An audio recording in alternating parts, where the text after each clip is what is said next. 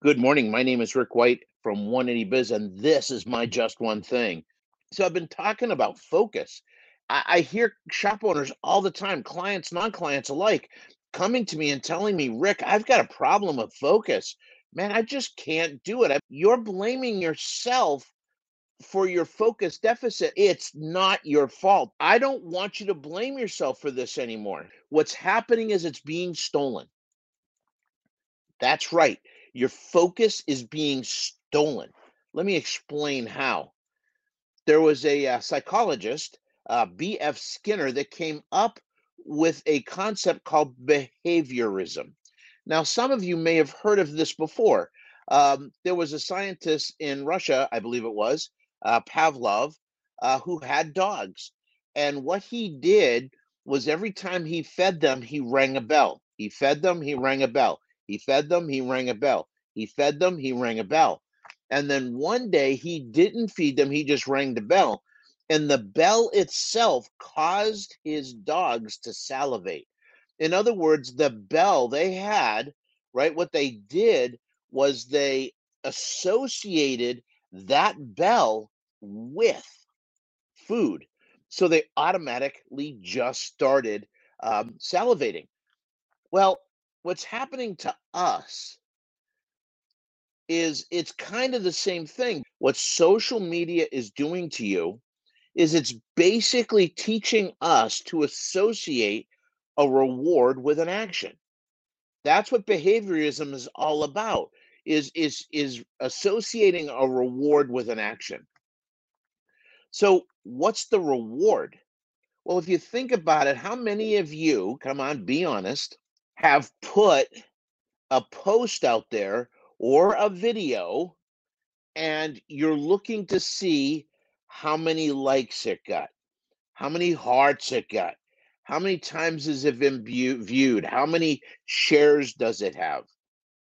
I think that's super, super important to understand because if you're like any, eh, you know, like most normal people, and let's be honest, right? I'm the same way. You know, I put a video out there and I want to see how many views it has. I want to see what kind of impact I've had. And what happens is I see that number and it feels good or feels bad and either makes me want to do more, etc do it different and, and to get people's attention. I want to be accepted.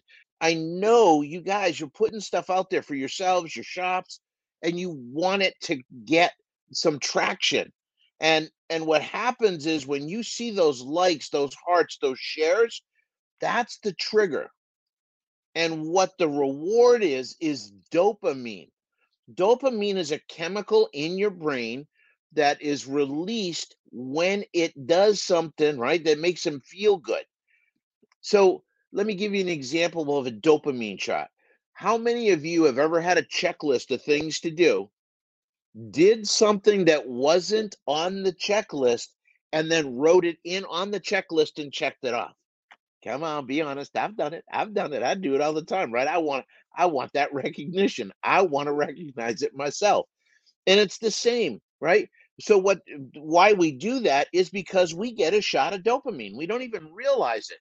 But it's that brain crack that makes all the difference in the world, okay? So let me ask you a question. Why do you think why do you think social media is doing this to us? Why do you think they're doing that? They're doing it because they make money off of you. Please understand that. How are they making money? Well, number one, with ads. Yes. I mean, we, we spend money on ads.